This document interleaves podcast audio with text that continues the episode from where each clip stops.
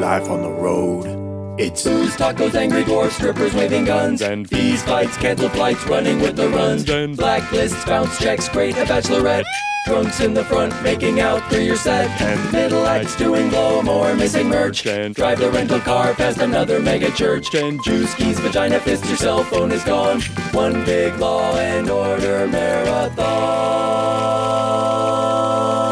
and then your voice. and Sure, then it's tough to sure, level. And sure. So, Um, You it's get just a got nice a distance. little bit of a funky waggle noise to it. Golf term, funky waggle. Okay. Wasn't that a comic strip? That was uh, Howard's first band. Funky waggle. Yeah. yeah. Before before Dragon uh, before Dragon Boy Suede, it was uh, Funky Waggle. Yeah, it was a great uh, And, uh, 60s alternative comic. From Um, Have you been, have you been able to be on the road to create road stories, or have you been in town Uh, mostly? um, I just got back from five weeks in Canada. oh, okay. but that alright. wasn't that was for my wife. She was working on the new Christopher Nolan movie up there. well, very. I figured that would give I snazzy. figured that would give him a nerd boner. Oh, God. So tell us everything. yeah, exactly. Well, yeah, I'll just rip apart this. It's technically a road story. Yeah, yeah. Spilling all the beans on the Chris Nolan movie that your wife worked on in Canada. That is we- you Yeah. on the road. That I even, were away even from not home. working on it had to sign something that said I couldn't say anything. Do you know anything? I know it- it's all on the internet. Like I was talking to my friend and I was like, "So what is it?" Like I can't. I was telling Howard this. I'm like I can't tell you. He's like, "Oh, I just googled it. I know all about it. Don't worry about it." I'm like, "Okay, fine. I can't. As long as I can't say it." Do you make your wife uh, give up secrets of the movie uh, during sexual moments when she when her defenses are down and she's awash in uh, truth serum, aka pleasure? Oh yeah. He's just like, "Oh, tell me about the second act break." What's the arc? What are the character arcs? Hey, maybe it's uh, like a, um not a typical Christopher Nolan movie. Like it's like a boy band thing, you know, like Spurlock just did the. Just- oh, just did the One Direction. Yeah. So no, oh my god. Uh, could let's be just no say one then. that In Sync uh, reunion didn't happen for a re- not a reason. There's a reason. that would be that would be amazing. Wouldn't that be if awesome? it was it was some type of neural chip or something? There was some kind of thing that basically put these boy bands in our consciousness. Mm-hmm. but then when you start asking questions, you're like, I. No one's ever actually seen them in person. Have you seen them in person? Oh, they were just here. They were. I think so. Yeah, wouldn't they? Yeah, because didn't they tour at one point? I thought I remember. I mean, in sync is, is like a reference to like a frequency. yeah. So maybe they're just tuned into our frequency. I've never seen an NSYNC in person. oh, that's not true. I saw Justin Timberlake at a thing once, or at least maybe I just remember that I do. Yeah, I don't- yeah. I That's can't what prove. happens. By the way, Joey Fatone listening to this right now, we're just blowing his mind. He's gonna have Wait, this is he weird NSYNC? existential crisis. That's gonna Yeah. there's gonna be a there's gonna be a tear in the fabric of our collective consciousness, and then it'll just suck the universe into a collective black hole. Uh, What a thanks, Fatone is. thanks for tuning in.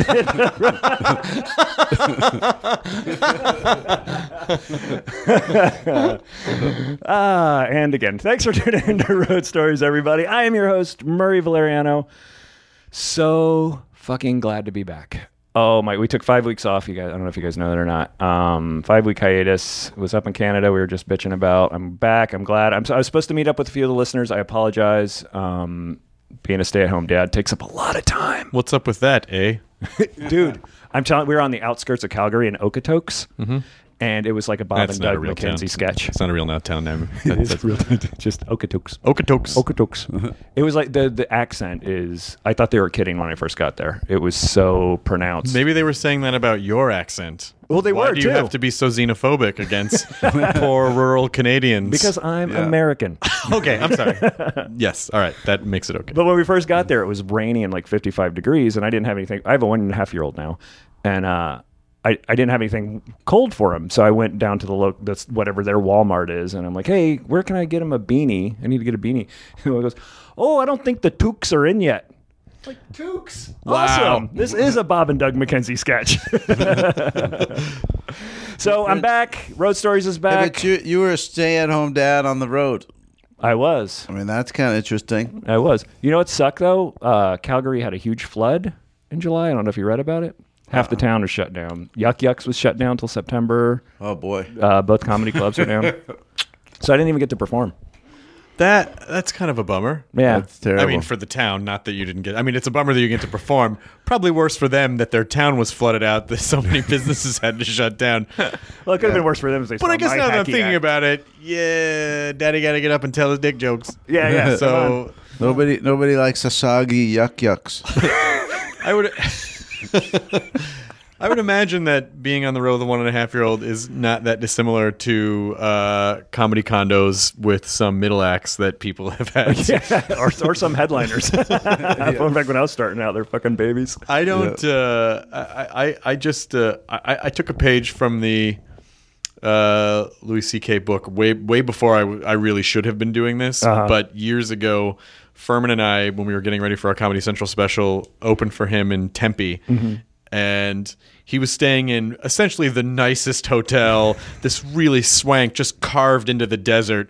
And we went and hung out with him afterwards, and he was like, Yeah, I just for me to make all this all the traveling bearable i always just spend extra money and stay at the nicest place i can i was like really Mm-hmm. and so i uh, pretty soon after that when i you know when i was headline when i started headlining Yeah. i was like i have to stay in the nicest places and then in the beginning i was really just breaking even so that i could stay in the nicest places but it really does make a difference when you're when you don't because you when you get off stage after three or four shows Yeah. and you know that feeling where you're just kind of like, I'm empty and vacant now because I've scooped everything out and piled it in front of the audience. and I don't know anyone here. I don't know Yeah, anyone here, yeah. and I don't I don't drink, so I'm just going back to the hotel and being aware of myself and alone with my thoughts.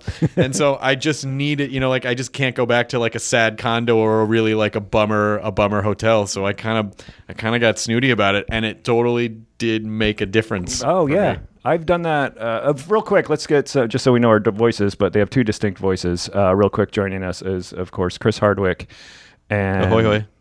and Howard Kramer. Hello. Uh, and I, I don't think these guys need any any introduction. The Who Charted uh, podcast, the Nerdist podcast, the Nerdist Industries, um, both specials, both have specials. Dragon Boy Suede, right? Yeah, yeah.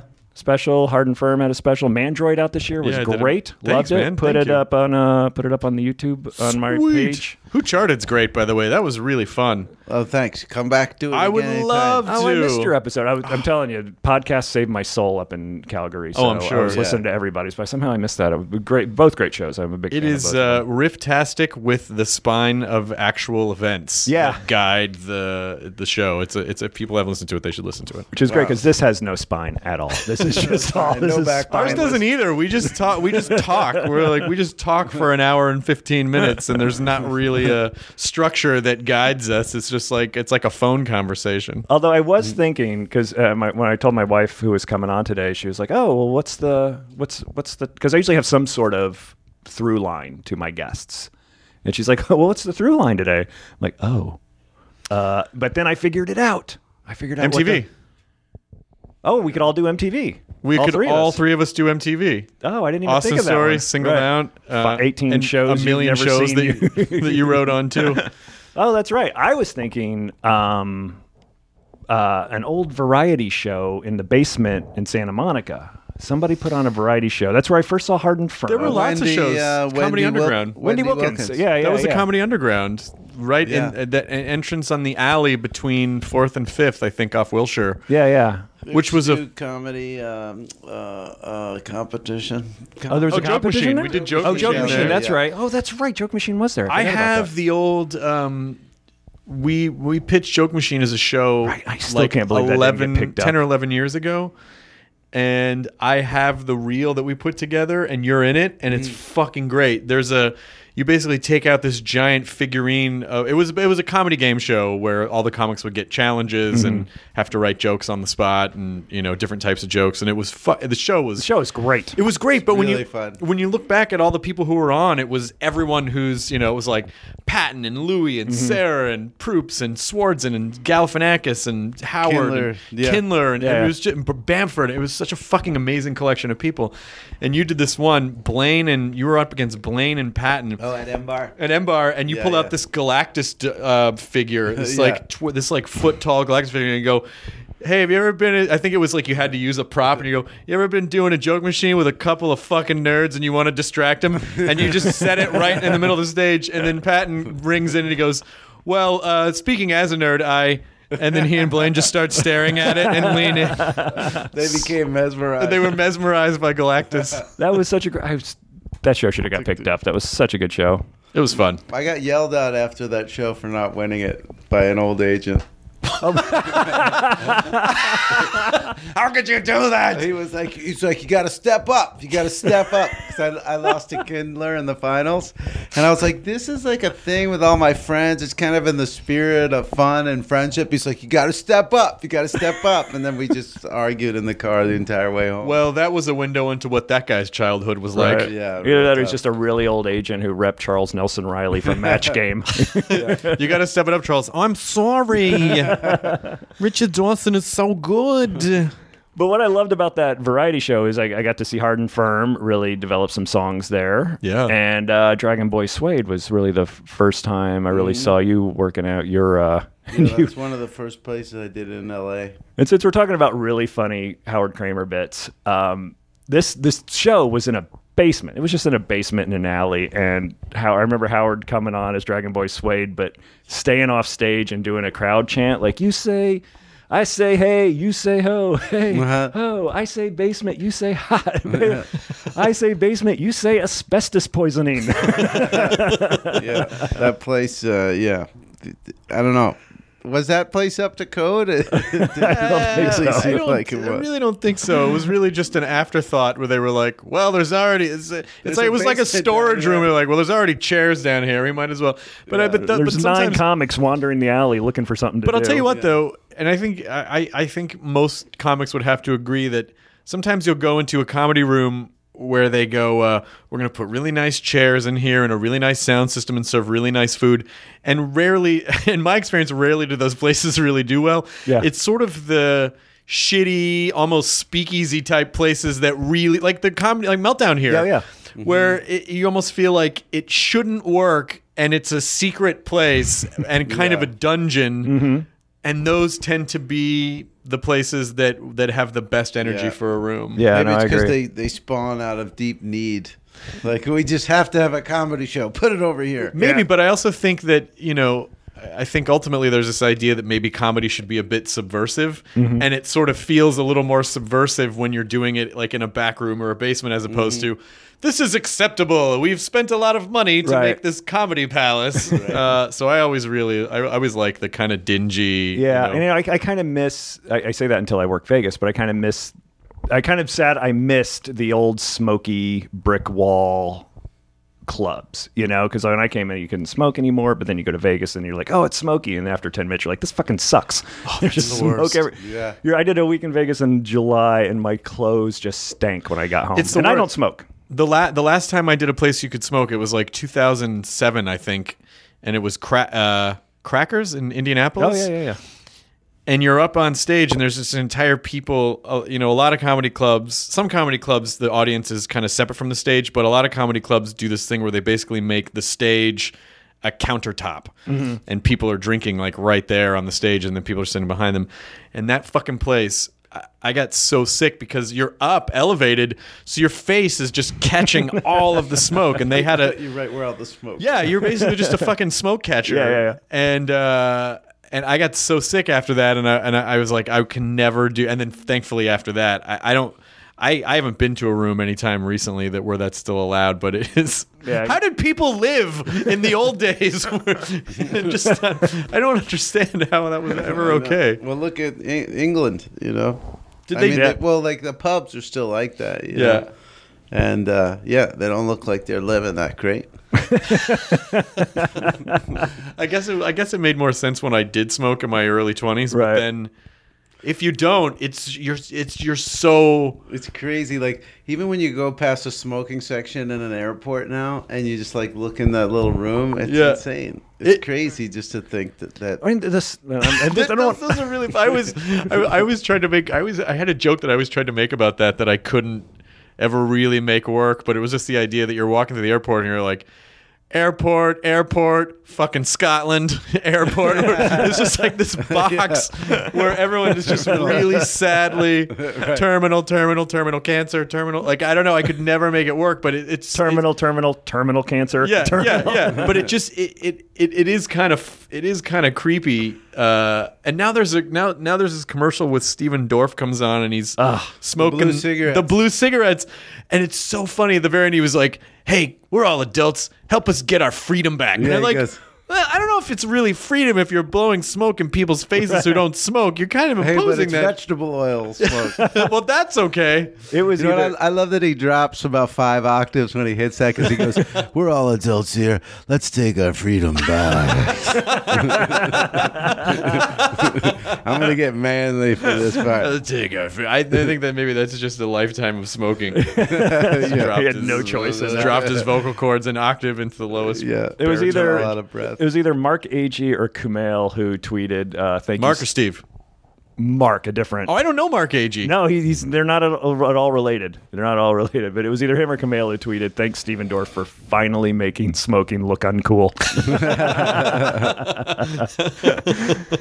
what I wanted to talk to you guys about, since you both have, I don't know, for lack of better words, musical alter egos. Okay. Can we say that? 'Cause- Can we say that? Sure. Um, how? Because watching that develop in uh, in that dank club, and then seeing you guys getting to a special, how is that? How is that in that development? Like bombarding a club when they're going. Like, you ever show up at a club and they're expecting regular stand up, and all of a sudden Hard and Firm come out or Dragon Most Boy of the Suede come. in? Well, we stopped. We stopped doing music pretty much. I think after we did Cap City in Austin, Yeah, we were we were trying it for a while, and in theory, it would work really well if your audience was coming out to see you. But at Yeah. the time, it just they just weren't, and so when people when the when the average comedy a, a song is essentially a sketch, and the problem is that once you're in it. You have to finish it, Right. And if people aren't on board with the sketch, and our songs aren't jokey, they're they're funny if you subscribe to the point of view that we're coming from, but if you don't, then it's probably awful for you. And one guy at Cap City, we were doing our bluegrass medley of Radiohead songs, Rodeohead, which has no jokes in it. It's just like we're just doing bluegrass Radiohead Yeah. songs, which is, I guess, amusing if you're very familiar with Radiohead's deepest cuts. I was gonna say, it's which not- most people are not. it's not creep five times. No, and so this guy basically just stood up the entire time and went boo as he walked all the way out. And I think Howard might have been at those shows, and some dude came up to Howard afterwards and he goes. Hey man, you're gonna be all right, but you should do s- jokes that people know about stuff like barbecue and NASCAR. Do you remember that? Someone came up to you and told you that you should do jokes about barbecue and NASCAR. You know, stuff that people know about. that his sphere of influence was everything that uh, that people in Right, general right. know about and that was the manager of the club. Thank you. but we stopped doing clubs because we just felt like Yeah. You know, um, I, I second everything Chris just said. If you're doing those songs, people either, um, s- if they know you and they sort of appreciate the sensibility, it can all go really well. But when you show up and half the audience never saw you before, that is a tough thing to commit to. Because, like he said, once you're in it, it takes a lot of time. Also, the music is loud, so you can't hear if they're laughing as well as you can if you're just doing stand up. So I always found it to be an awkward transition. because you can only ask so much of the audience at once. Mm-hmm. You can kind of lead them. You can you can take them down levels, I think, but you can't at once go. Hey, we come from this weird point of view, and here's a bunch of songs, and here's a here's a song about patriotic dinosaurs. and, Right, like, right. They just, I, I think. The, the moment where it really was crystal clear what was happening was we were performing at Molly Malone's in Los Angeles, and we were singing this song called "American Dinosaurs," which was this sort of like Toby Keith song about how dinosaurs sacrificed their lives to give us oil, even though that's not where oil came from. But from this character's point of view, Sure. it did. And uh, this woman got up on stage and she was fucking hammered, and she whispered in my ear, "Why are you singing songs about dinosaurs?" and I was like, "That encapsulates exactly what most audiences." Yeah. really felt about what we were doing. And then Furman and I played at Comic Con one year and f- and fucking leveled. Oh yeah, I bet. And it was like, oh, Mm-hmm. we should. And this was like in 2006, maybe.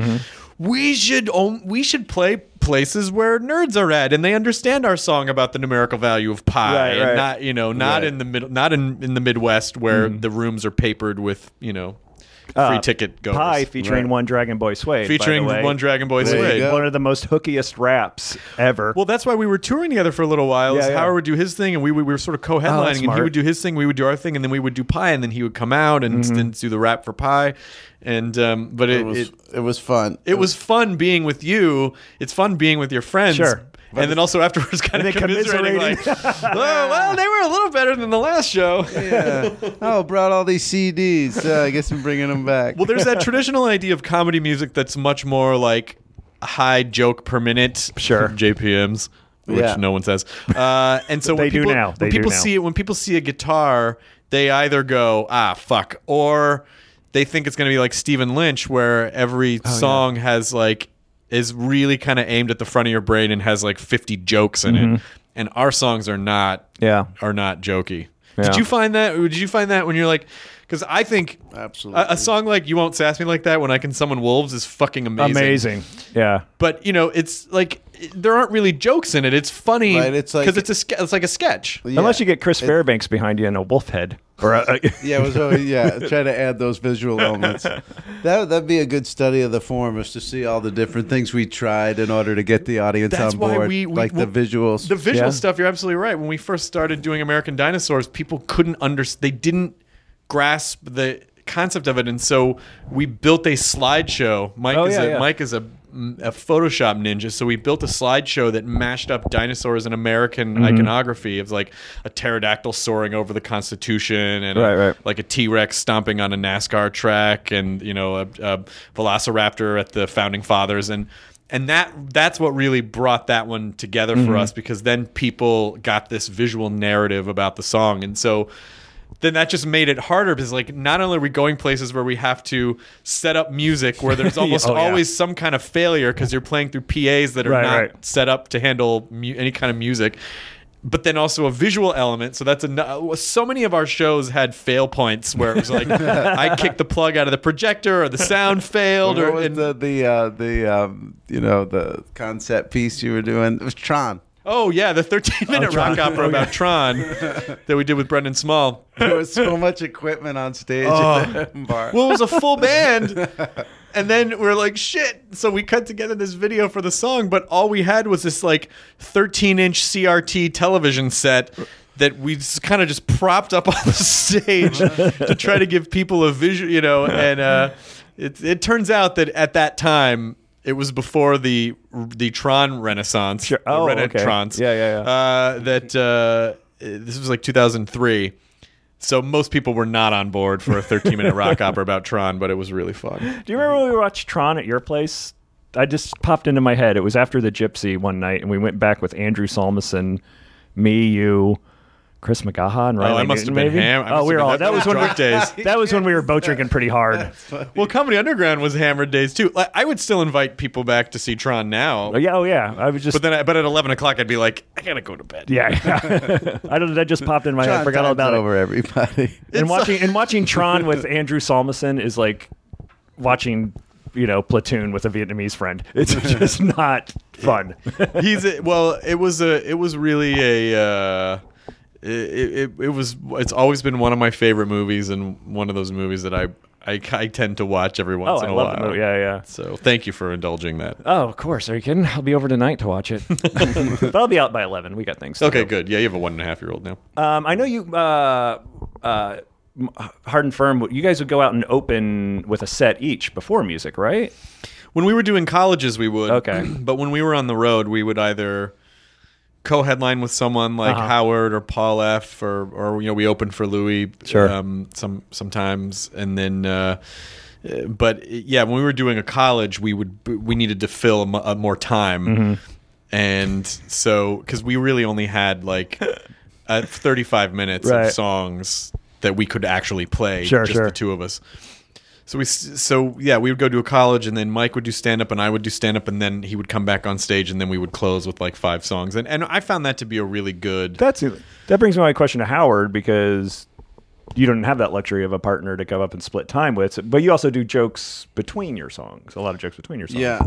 Well, yeah, a lot of it was just um, I would announce the song and then realize all the stuff Chris was talking about before, like, oh, I don't really want to perform this right now. so then I wouldn't do the song, and then uh, you know, then I tell some jokes instead, or comment on the fact that I don't want to perform, and then try to force myself to do another song title. So that kind of became the joke in in in that You era. never knew which which bits were actually songs he had written Yeah. or which ones were just non sequitur throwaways. I confused myself.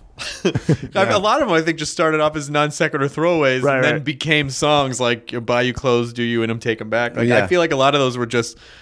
It was a, it was a it's a br- it was a brilliant mechanism for delivering short, funny jokes. Yeah. Yeah, there was almost like another form of one liner in a way, like just to spit out the title. Yeah.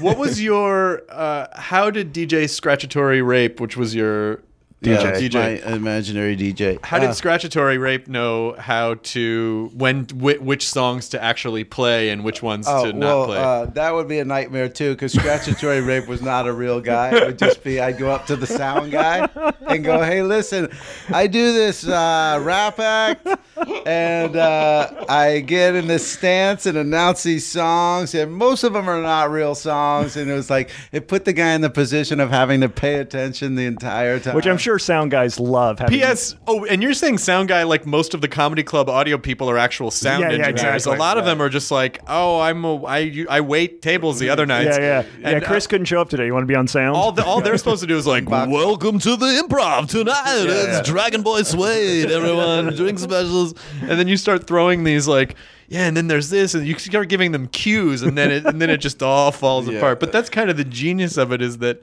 I found that in the mistakes, they were a lot more fun than yeah. Yeah, yeah. you I know mean, so I, I think that do you feel like that sort of makes you bulletproof where it's like anything can fuck up and it, and you're fine yeah, it's like you were saying about all the fail points with the technical stuff. It's just there's so many places the act could go wrong. So just okay, it's gonna go wrong somewhere, and just have fun Just with fucking wear it on your sleeve. it. Yeah, Now, but then it all pays off in something like a like a festival, right? Like bum bumbershoot. What is it? Bumbershoot.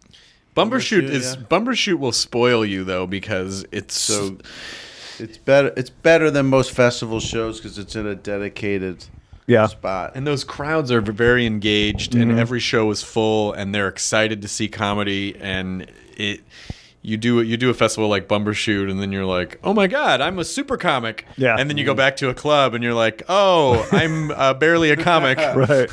Yeah. Can I have a beer? Four dollars. I made a terrible decision with my life. but it's just that thing of you know what what kind of comic do you do you want to be do you want to be able to make any room laugh no matter what which some people say you should Mm-hmm. Sure. or do you want to be the kind of comic that you're like no this is my very specific point of view Mm-hmm. and I'll, my audience will find me and it'll take time but then you know eventually it'll it'll happen and and it does i think it works either way Sure. Mm-hmm. i don't think you know one's necessarily better than the other Not to play the devil's advocate, but what if that point of view sucks? No, man, I'm bomb. I'm bombing in the clubs and I'm bombing in the theaters, but I'll find my I'll find my audience. So it's like it's I'm like Matt, bombing it's in like the Matt Dillon in restaurant. singles. This this just makes me stronger, man. yeah, yeah. this just makes me stronger. Just keep failing. Uh, well, that's why it's that's why at a certain point, you you know, Mike and I decided we kind of went well. It, we could go find our au- we could continue to do this and find Mm-hmm. our audience and ultimately, but you know, but what's really the end goal? Do we really just as a duo want to tour clubs? For I think, a, and this was really before. I mean, this really was before YouTube took hold. Yeah, yeah. And so now you see like a like a Garfunkel and Oates is masterful Mm-hmm. at utilizing digital space and but they also Ricky and Kate just fucking they never stop writing. Like, Yeah, it seems they'll like release an it. out like Mike produces their albums and they'll fucking finish an album and a week later they're already writing songs for the next fucking album. Mike and I were like, oh, we, we, you know, for us it would be like fucking Salieri, like Right. Oh, thank you, Lord, for giving us this final note for this one song that we we've now have We wrote six a songs note that have today. taken two years to complete. You know, and it, you just you just have to.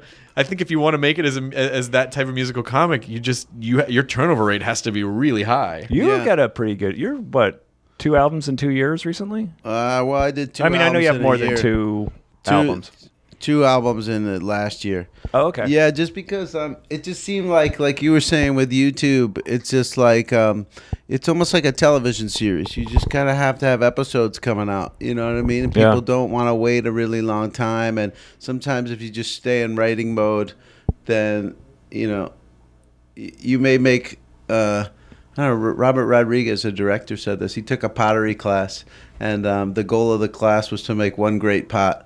And half the class made one pot all the whole semester, and the other half made fifty pots. Oh wow. And the the, cl- the side of the class that made fifty pots was more likely to have made one perfect pot. Oh, That's cool. genius. Wow. Well, that's like you know when people say when people are starting stand up and they go, um, "Well, how do I start?" and you go, "Well, you just start." Yeah. But you you should try to do as you should try to get up on stage as many times as possible because if you perform twice a month and those shows don't go well, then in your mind you're going to go, "Well, I failed." Yeah. But if you do 30 shows in a month, some of them are going to be great, some of them are going to be okay, some of them aren't going to be great, Mm-hmm. but it just it just gives you more of a foundation of like, oh, I can be nimble and you know, and you learn more and Yeah, and I, I love being out on a week because whenever I go out for a week and I'm down to like one week in a month with the kid, um, I pick at, at least one bit. You know, even if I haven't been writing, or just one that I'm going to work on this weekend, Mm-hmm. and I've got you know one, two, three, four, five, six shows. You know, and so by the end of that week, that bit is now well, one liner is now like you know two, three minutes, hopefully five minutes. So you get Right. that. The more time you Expand put it out. on there, the more developed you can even stumble across something you weren't even thinking about. Oh shit, that's funny. I'm going to keep Right. that. yeah. Happy mistakes. Most Yeah. Of, most of my shows are like 40% crowd work. Really? Yeah. These days. Yeah, because So you could write new stuff that way, right? Well, it's it's for a couple of reasons. When I first started headlining, like I don't know, maybe seven years ago, six years ago, it I just didn't have enough time. Like I had 35 minutes, and really, 20 of those minutes were bad habits that I picked up doing LA alternative comedy. It didn't work on the road. Bad habit. Yeah, I mean, people on the road don't really care about the audition process. No, and they don't. They don't they get industry jokes, and they don't get Right. deep nerd references, and they Right. don't, you know. So, um, uh, so I just as a survival mechanism, I just went into the crowd to Mm-hmm. fill the time, and it found that it was very hard to follow up my crowd work with my dumb jokes. Yeah. and so it just was a thing.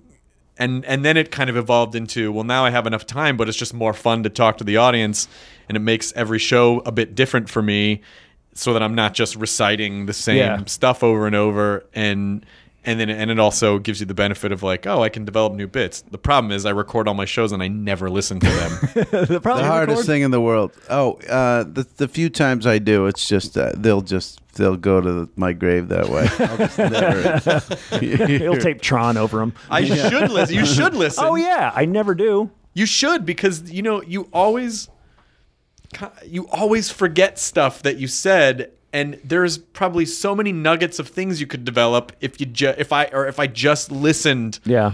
and I don't and then I forget and then it's just like you know I probably have another hour of material of just fucking riffing with the audience because I'm just not Well, how good could I about know? For me, I can't remember when I go off on a riff. I can't remember what I just said. No. When I get off stage. it. it's too in the moment and locked in your short term memory Yeah. and it just doesn't absorb in your brain you really have to go through and and do do the work like it's your job or something like people are paying you to do it. that being said, none of us will ever do it. No, no, I'll just feel bad about it for a minute and then be like, well, I don't, I don't have time for that. You probably do. You probably don't do much crowd work. Oh no, I do a lot of crowd work. Yeah? Um, I used to teach, but like way back in the day in Austin, I taught comedy defensive driving. Oh. So you'd be up in front of a crowd for six hours teaching them traffic stuff. So that was mostly just crowd work and just like And hanging that is an out with audience them. who does not want to be there. Not at all. so uh, that- yeah, that's a whole other episode. But, um, th- there were times when I would go do a set, you know, after having taught that class, and you're just so in the mindset of crowd work that I Uh-huh. might like do like a 40 minute set with no jokes, where it's just like, okay, this guy, now this guy, now Mm-hmm. that guy. So Have you That's ever? d- uh, that, that's really that'd be kind of a fun challenge. Is just uh, go up with no notes. Yeah. No no bits. Yeah. And and you just have to do crowd work. For, Ian Bagg. That's all he's doing now. I had I had to do it one time. Well, Bat Ian's fucking am- He's amazing. one of the at best crowd at work. it, if not the best right He is now. amazing He did at a s- cra- he's doing his second special on all crowd work. His first special is all crowd work, and his next special is going to be all crowd work. That could be challenging because I think crowd work doesn't translate as well to television. Yeah. Because it's such a we're all in the moment together. But but His if Mm-hmm. first anyone, one was great. It if was anyone good. could do it, I think Yeah. Ian could do. it. But the problem is you can't intersplice two different shows, you know, because especially if you're calling back something from 15 Hey, minutes that's ago. Not the guy who was in 15C. I love his, I love his bit about where he's like he takes his he's he's in his thirties, but he takes that girl to prom and he's like, "Hey, Mister Bag, what are you doing? I'm just dancing with your friend, and later on, I'm gonna put my fingers in her." Canadian, I fucking love Maybe Ian the Bag. best Ian Bag impersona- impression I've ever I'm heard. gonna put my fingers in her. yeah, but I the one time I had to do it was um, uh, I do voices for Nickelodeon shows, and they m- sent me on a cruise, Mm-hmm. uh, two cruises, a couple like f- four years ago, and they said, uh, and they were they were Nickelodeon cruises, so all day parents are just like entrenched in kid time. Yeah. So they said at night you can do stand up in the main lounge. You're And I like, was for who? like- but it was all parents. Put on the parents, Squidward Oh, that's good. outfit. It was not. I I didn't have to put on a Squidward outfit. It was like, and I said to Nickelodeon, like, well, uh, it's kind of blue, and they were like, you know, it's fine. They- They'll all be adults, and we'll let them know. And what I found was the audiences were very receptive because they were. s- It was so much kid time that they ju- it just like blew off steam for them. Oh, I bet, yeah. But there were two shows, and everyone stayed for the second show. Like people didn't get up and leave for the nine o'clock show after the seven o'clock show. They stayed, and I'm like, why, why do you guys stay? And they're like, oh well, there's another show, and I'm like, no, it's the same show. And so I literally just was like, it was one of those split second things of like, well.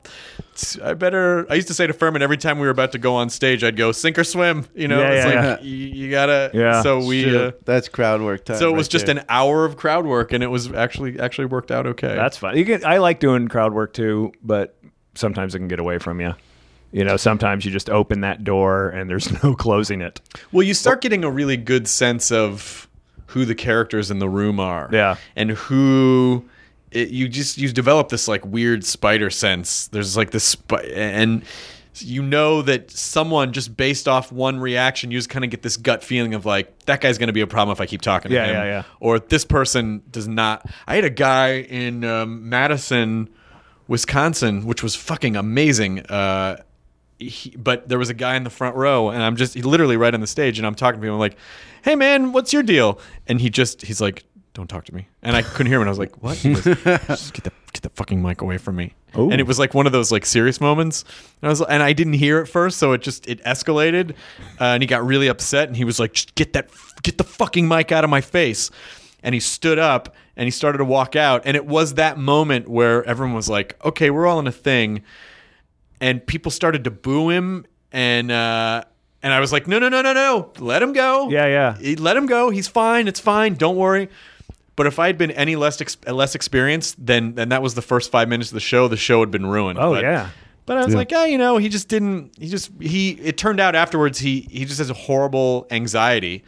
So they really shouldn't have shut. Did you do one of these Go- Governor Scott Walker, ladies? and gentlemen? yeah. My dad.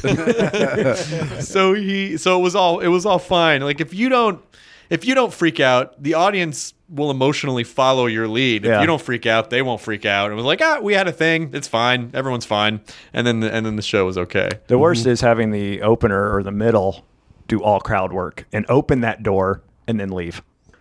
well if- especially if you're not paying attention to their set Mhm. Yeah. because then you're like what do you do and then they're like i've already covered this Right. right. They expect you to already be caught up to uh, who they are and what Yeah. all their little quirks are. But I don't like to. I don't like to put. ru- I, I don't put rules on uh middles. Oh, I'm not saying you do. I'm just Some some people do though. Like Oh, some yeah. comics are like, you can't do this. Don't do any of this kind of material. Don't do dirty material. Don't do crowd work. And I'm just like, I don't know. I just sort of feel like you should be able to follow whatever. Yeah, yeah. I've- Somebody told me that early on when I was featuring, and um, I'm like, "Hey, we kind of talk about the same thing." He's like, "Well, that's fine. If I can't follow you, I shouldn't be following you." so, Yeah. you know. I'm like, "All right, that's cool. That makes a lot of sense." lot now? Um, I did a tour with uh, Kyle Kinane, and we did like a You have a did the summer have tour. a song. Yeah, I wanted to talk Yeah. about that. God damn So it. fun. That sounds like an amazing show. Yeah, it was great, and Sean Patton was on a few of the shows too. Mm-hmm. Where'd you go? Have a summer. Uh, have a summer. Kyle we did.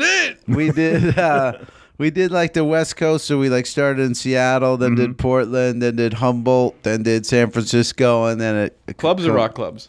It was like a mixture, actually. It was Yeah. like two helium we did in Portland, but then like I the love other that- I towns- love that And then club. we did Cobb's in the SF, but the other two were like little theaters. How did Cobbs go? It's such a big Really- room. Yeah. Can you believe Oh, it was I've great. never been even been inside Cobb's, Are you let serious? alone never performed in I'm, it? I'm there. cool room. I'm there September 11th through the 14th, and I and Cobb scares me because it's basically like a like a blimp hangar. It's a Yeah. huge cavernous Yeah, it room, goes deep, yeah. and it goes deep, and you can have 250 people in there, and it still feels kind of empty. And the Oh, okay. stage is really high, and you're talking down at people, and it's People rave about that place though. it's it, it because when it's full, it is. Oh, okay. It is an amazing room, but it's very. But if you can't, if you don't fill it, then it's then it's like Yeah. you know, it feels like um, it feels like ten people at the punchline, right. You know, which Jones, keep it extra dark out there. I don't want to see the back. Put a- can you just put a curtain? I brought my own curtain. Yeah, for just such an exactly. occasion. I'll just get off the stage and just get in the crowd. I did I had that once at um, at um, Laughing Skull in Atlanta, where they make you do two shows a day because only seventy five people fit Mm-hmm. yeah, in the it's room. a small room. and uh, it was a few years ago before people were coming out to see me on purpose, and ten people showed up to one show. So I basically just put a chair on the stage and brought them up one at a time and interviewed them. Oh, that's cool. Yeah, that that's what would happen in comedy defensive driving. It'd be like four four people literally would show up, and you're like, "Oh, this is gonna be six hours." So it's ju- it's basically just a hang. Yeah. it's like, who are you? What's going on? How many kids? You just yeah, you just totally get to know them. so. Is that was that like your crash course training, kind of like the Beatles and what was it like Austria In or whatever? where they had Hamburg, to play yeah. Hamburg, Germany. where they just had to play all day. Yeah, basically, It's Howard's Cavern Club. Yeah, we just popped uh, speed like the Beatles and just did seven shows a day. That West Coast tour is fun. We did the Furman and I did that with Reggie Watts in 2005, I think. Oh, that's Yeah. fun. and uh, but no one showed up to any of the shows and and they were really fun shows we did like the doug fur and the triple door Mm-hmm. and the someplace a- and the outskirts of washington um on the outskirts of seattle Mm-hmm. and then fucking um, yeah and then a rock club in san, in san francisco and you know it was like reggie doing his full thing and us doing our full thing Right, right. for you know like eight people But beautiful part of the country. Yeah. So, were you? What would like? Would you guys alternate? Uh, would you close every night or? Um, for this, because it was kind of the have a summer theme, Yeah, I was yeah. kind of like hosting it, like the way they used to do on um, comedians of comedy. Like I would kind of just host it, and then everybody would do their thing, and then Mm-hmm. come back up again at the end. Well, that's cool. how many Yeah. people Well, on the shows, yeah Um, well, like there would be like usually four. Or would you pick up any local? Sorry, uh, yeah, there'd be like local guys, because Patton could only Sean Patton could only do a couple of the um, uh, the uh, Dates. dates. So then it Howard's became getting a phone locals. call right now. That's why he's having a brain He's getting a fart. blocked call. I think it'd be really funny to go into someone's contacts that syncs to their iCloud and Mm-hmm. just change everyone's name to blocked. Damn it. I've avoided iCloud. What? You I've a- shouldn't. I well, here's why because my brother got it, and now every time I text him, his wife gets all his texts. Well, that sounds like a problem with their marriage more than iCloud. Can I say c- real quick? Yeah. Tough cloud.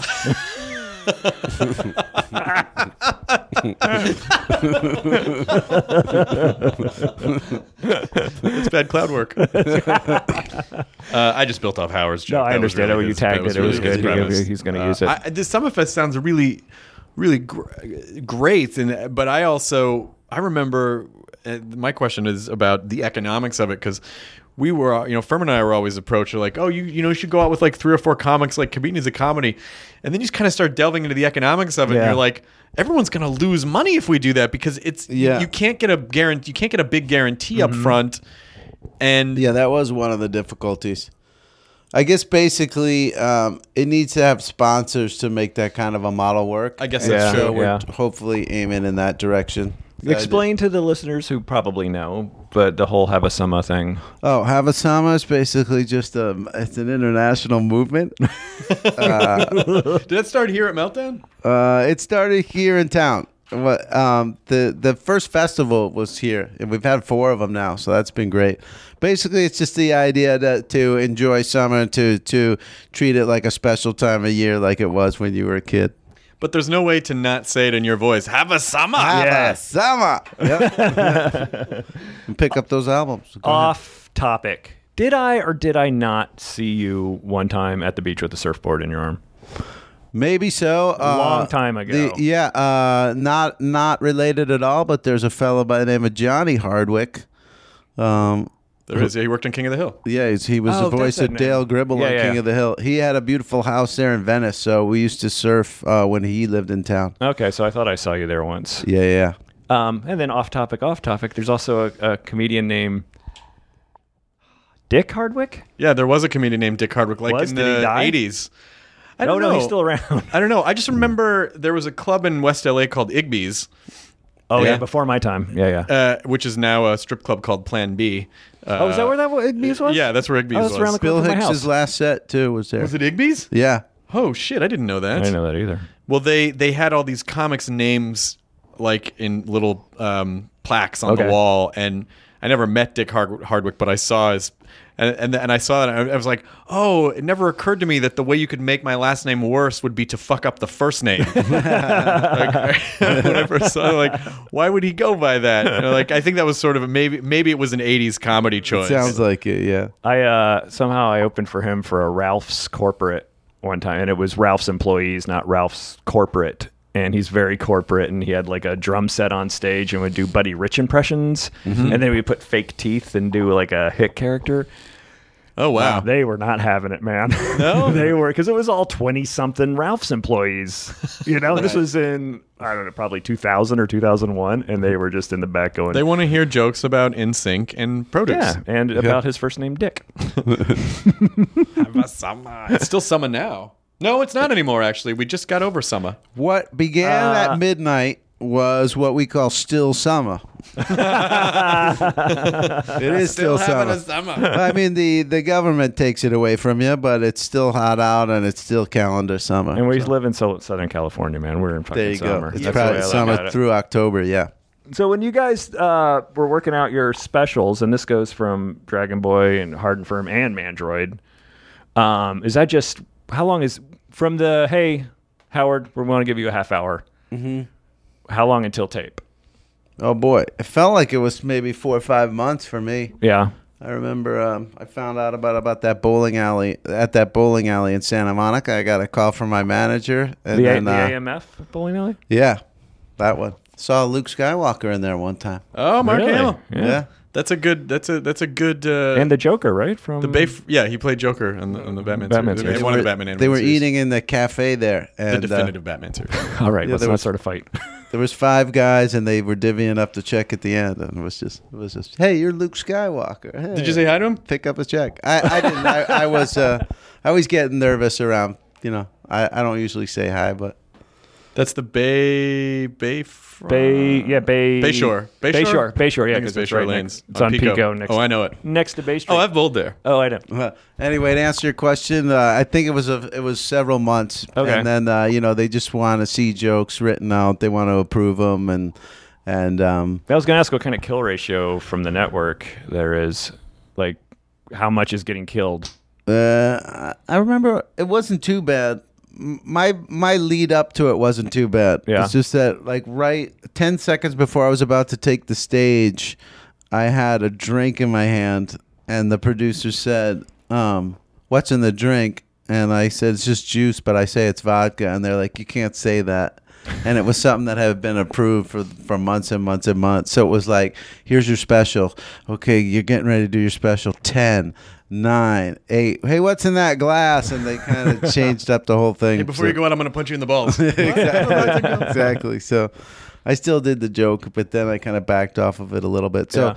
the ramp up wasn't bad, but the last 10 seconds were super tough. Yeah, I bet. it's uh, the process. I think for half hours is different than hours. Yeah. because Furman and I, it took us two year, two or three years to get a half hour special. Every year they kept saying like, the set's not tight enough. There aren't enough jokes in between. It's Sure. just songs, and we were very loose in between. And so we worked really hard and toured a lot and tightened everything up, and then finally got it. And we did have to approve everything. Uh, and it's really funny to write everything out and submit it to their legal department, and they come through and they say, and they they just in very flat terms say like, um, you can't say "come" right here.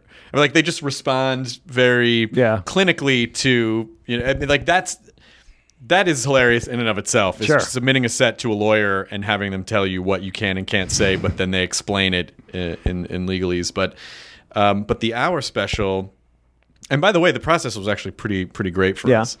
But um, the hour special, they didn't ha- they didn't say anything. They Oh, were really? like, "Oh yeah, that's fine." And you know, like I b- got to have an approval of the edit, and it was a really great process. Now, was this a Comedy really good. Central, Yeah, or was this yeah. your own? And then to No, no, Comedy it was Comedy Central the entire time, and, and- they and- give you a final cut on it. Yeah, I mean, Wow. well, uh, I think if if there was anything that they had felt butted up against any kind of directive that they had, like maybe you they would- taking a shit on a Comedy Central sign or something. yeah, yeah, or, or whatever, then um, you know, then maybe that would have been uh, an issue. But they, Mm-hmm. but they were really cool about it. Actually, the hour special, they totally they were Oh, that's like, awesome. no, no, it's your special. Maybe it seems like by the time they give you an hour, they just sort of trust your sensibility, and it's it's not like those the the half hour that Comedy Central presents. They're sort of a production company making a Yeah. bunch of those. Well, I think it's also the, I think it's also the regime at Comedy Central. I think, you know, before the um, Before alt was mainstream, well now there's just there's a there's sort of there's a regime there that's very much into s- comedy and Yeah. stand up and getting stand up back on television and I, and so I think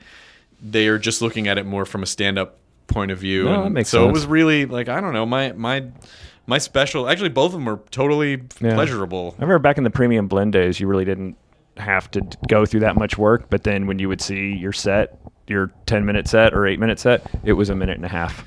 you know, really- they Yeah, would just go in and chopped up. edit after. the evolution of comedy specials from like 99 to present 98 Mm-hmm. to 99 to present were really first it was you know like you know the premium blends and then the half hours and if you got a half hour that was amazing Mm-hmm. Yeah, yeah. then if it played a lot because they didn't have that many they just reran the same ones all over again it people would would tour like dimitri people like that would tour just based off that Mm-hmm. then they started giving out hours but only to like the top top top top 1% of comedians then they started building up all these half hours and there were so many they had like hundreds of them that they didn't rerun that often and then the same thing started happening with hours where it's like well now they have like you know they do like 20 hours a year Yeah, and yeah. everything so it's you know it really is it really is your responsibility to promote your stuff you Sure. can't you can't rely anymore on like oh i'm sure they'll rerun it all the time they just can't because Yeah, yeah. they they have so many specials banked in the last 15 years So when you get that call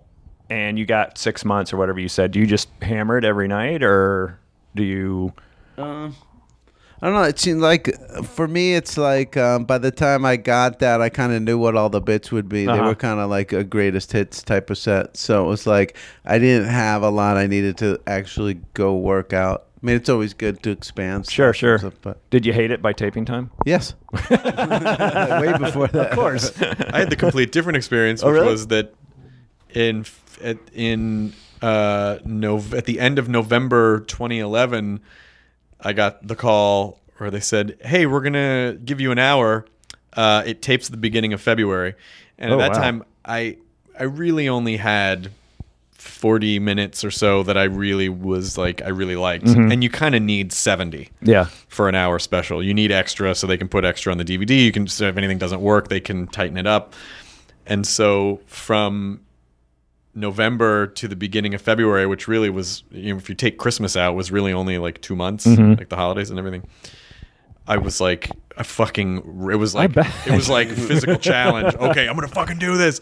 And so I, I worked, you know, every day and got Mm-hmm. Right. up everywhere I could, and and just and basically built the last 20 minutes and the arc of the set and the theme of the set in two months. So it was sort of a, it was a fun challenge that I kind of felt like, oh well, it was a sink or swim challenge. Like, Right, oh well, right. I'll fucking see if I can do it, and if I can, great, and if not, I tried. Yeah, it's Yeah. good that you have such an amazing work ethic. Like, I'm wondering how many people would just fucking drop the ball on that. you know? I kind of like that though. That, Yeah. that that sort of like gets me going. I don't feel, I don't feel uh, oppressed by a you know oh, I have to do this in two months. Just like, okay, fucking, we'll just Let's figure do it in this, two just months. Figure this out. Like, Yeah, it yeah. actually focused me. I, I mean, if they hadn't come along, maybe it would have been another year before I Yeah, had good point. gotten to get everything together. Yeah, if that stuff could happen more often, I think it would be good for comics. Just sort of those kind of deadlines that force a bunch of writing and kind of force you to rise to the moment. I, I, it seems like with Chris Rock with his specials, it's like he gets really focused heading up to those and the the deadline and the event. It kind of makes it all happen. I always want to be a Berbiglia type Mm-hmm. where I write every day. I think it's just called a Berbiglia. like the Berbiglia Seinfeld. Birbiglia. like it's my job, but I just don't. Yeah. And so I just I work very well with deadlines Mm-hmm. and like and oh now I have to focus on this. I'm good at putting out fires. Well, here's a Mm-hmm. question for because Howard, you do a lot of writing for television, also, right? Mm-hmm. And so do I. So you spend all day. Let's say you spend all day on writing. but You're on Beavis and Butthead. The Right. la- The, re- the only thing I know is because we did the writers show at Oh yeah, Bridgetown, yeah, yeah. Oh, and that's what you're working on at the time. a fun show. So you go to you go on staff. You're there all day writing, and then what? Come home and write your own stand up. It's, a bit- it's such a tough pain thing. in the. It's I so mean, hard There's only to do. so much creative uh, flint yeah. Okay. okay. Yeah. So uh, yeah, when you when you have a job like that, uh, that that's that that demands that takes a lot of the CPUs you have for creativity. So Yeah. it's better to um, like if you're just if you're working on stand up to just kind of work on stand up. That's why Louis is so fucking amazing because he would, you know, he would work on Conan or the Chris Rock show Mm-hmm. all day, and then sneak out to go do a set or two, amazing. and then a lot of times go back to work. Wow. I mean, it's uh, yeah, it really is sort of a. It's a very specific type of person who can who. who I can know, do that. dude. I was working on a show in Glendale, and I had a spot at the Ice House, five minutes from my office, and I, for some reason, get out at one o'clock in the afternoon. I have to drive all the way back to Santa Monica. oh man. I didn't do the spot at the Ice House that night. Travel in LA is very daunting when it comes to stand up. oh yeah, The people bitch about not being able to do two sets in one night. If you I'm live in like, I'm Santa fine. Monica and you have a set at the Ice House, that's essentially like doing the road. it is the It ba- road. it it is really is. basically the road. It's an hour. It's an hour away and an no hour and a traffic. half, an hour and a half, because you got to get the 405. Oh an hour yeah, and a it's half. all it's all. you know the Californian sketch on SNL is must be ridiculous to most of the country, but it is Right. so fucking accurate. if you live in Los Angeles, because it is just it, these fucking. It's a bunch of towns that were not well planned, connected by habit trails of traffic. Right. and, and it is just you n- all day long. You just navigate those habit trails, and that's all we have to talk about. How did you get here? There's an article on uh, in uh, on something I just maybe it was on Huffington Post about why we refer to the high freeways as the 405 and not like high interstate 405. And it's I don't even know why I went down that road. I can't pay it off. Why'd you go down that 405? Hey, Carmageddon on that one. All right, I always ask this question before we wrap up. Any any death gig that you remember starting out, Howard? Any just absolute shit gig? uh, yeah, And it could be after you've est- been established. They still happen. Well, uh, uh, you know, back in the beginning, you kind of accept anything, Sure. and then especially if it like pays any money, you're like, oh wow, like I'll get twenty dollars to do comedy. There was a um, real estate seminar in the daytime in Austin, in a small room, and uh, I've already figured out four things wrong with that sentence. daytime and yeah and so uh, basically it was just real dry talk to whatever level of real estate people these were and then just like me sitting in the back on a folding chair and then as soon as the guy got done talking about what he wanted to say he goes okay and now we're gonna have a comedian um, his name's Howard Kramer and um, he's right back here enjoy I mean it's like it's one it's 132 on a on a Wednesday. You know, it's just it was just bad. And then uh, to make matters worse, I thought it would be funny. I, I found at a thrift store I found a Century 21 like a silk shirt that had Century 21 print all over it. So um, I was a big weirdo on top of it in a dumb shirt and had to come up and talk to people about who had just been eating dry pie. So yeah, that was awful. Dry Pie. That was the name of a band in the '90s too, right? Yeah, Dry Pie. Dry Dry Pie. Pie, yeah, Coachella. that's my I group. saw him at Coachella. Chris, Uh, I know you touched on a bunch. You, that- this is like your third time on this show, I think. Well, I- let's see. There was a um, maybe like ten, maybe like no, 12 years ago or so, uh, 11 or 12 years ago, my mom was dating this guy and he had a corporate retreat at a hotel in Santa Barbara or something. And Oh, I don't think I know this story. and so they uh, they said, um, you know, we'll give you a couple thousand dollars if you you know you should come do stand up, you know, and we'll come do a performance. And so um, my girlfriend at the time was uh, Andrea Savage, and Andrea was a groundling, uh, like she was a groundlings person. I just ran to her the other day. By the Oh yeah, she's great. So uh, so we built this. I didn't really have an hour of stand up that I thought would work for them because I was still uh, you know deep in the alternative comedy trenches, and I just didn't think it would really fly with the, these very corporate Sure. people. Um, and corporate people and uh, don't really mix with our kind well. They just we just don't really speak the same Yeah, yeah. language Oh, yeah. a lot of the time. It's you know it's like the arty kids versus the fraternity and sorority people, Right. And we just don't have the same vernacular. But anyway, so we built this thing, basically this show around this fake motivational thing. Um, and we had like trust games where it was like, you know, we had one guy get down on the ground and, you know, like put his arms behind his back and it made it seem like he was blowing another guy. Like it was all this, we tried to do all these, these things, but we weren't off book. uh and I was still drinking at the time. So I was, I was a mess. And so like we had the scripts on the stage and it just, it was not. And then afterwards, just like that one douchey, like frat guy type afterwards, he was like, yeah, you did okay up there, but uh, I probably could have done that. It was like one of those, you know, he was drunk, and then I just felt bad taking their money, but Right. I, but I took it anyway. Oh, sure. But I think one of my favorite moments of like, uh, and it wasn't even that the show was bad, but Furman and I did one of these shows at the Steve Allen Theater. At the Mm-hmm. Local Center for theater Inquiry. in town here. and um, it was I, I wish I could remember the guy's name, but the, it was basically a very macabre show that was sort of themed around death. And Furman and I wrote a song called "Death of the King," which was all about the death of Elvis Presley from the point of view of what happens when the body decomposes. Oh, yeah. I remember that song. And yeah, yeah. so, uh, so it's just all these chemical processes about how the body breaks down, and Mm-hmm. um, so uh, so we're about to go on stage, and the guy before us is an embalmer at maybe Hollywood Forever or something, and right before we're about to go on stage, he's talking about he's talking about infant deaths oh, and Mike and I are standing backstage listening, like, what what's happening? And and then it's just like the last thing he says, he's like, you know, and sometimes I'll just look down and I'll just see one of them in the coffin, you know, and I gotta like I gotta do my job, and I just look down and I just look up to God and I go, man. Why, why not me? why this beautiful child? Why not me, man? Why not me? And then he got off stage and like, please welcome to the stage. Robert Farm." We're like, hey guys. Um, you kind of like in that moment, you either hope that they're ready to have some tension relief. oh, yeah, yeah. Yeah. Or, but that's one of those moments like, uh, infant, infant death is just one of those things that come people out- don't bounce back from Yeah, it's- quickly. yeah. When it's in, in detail. And so, like, You come out and go, someone had to follow that guy.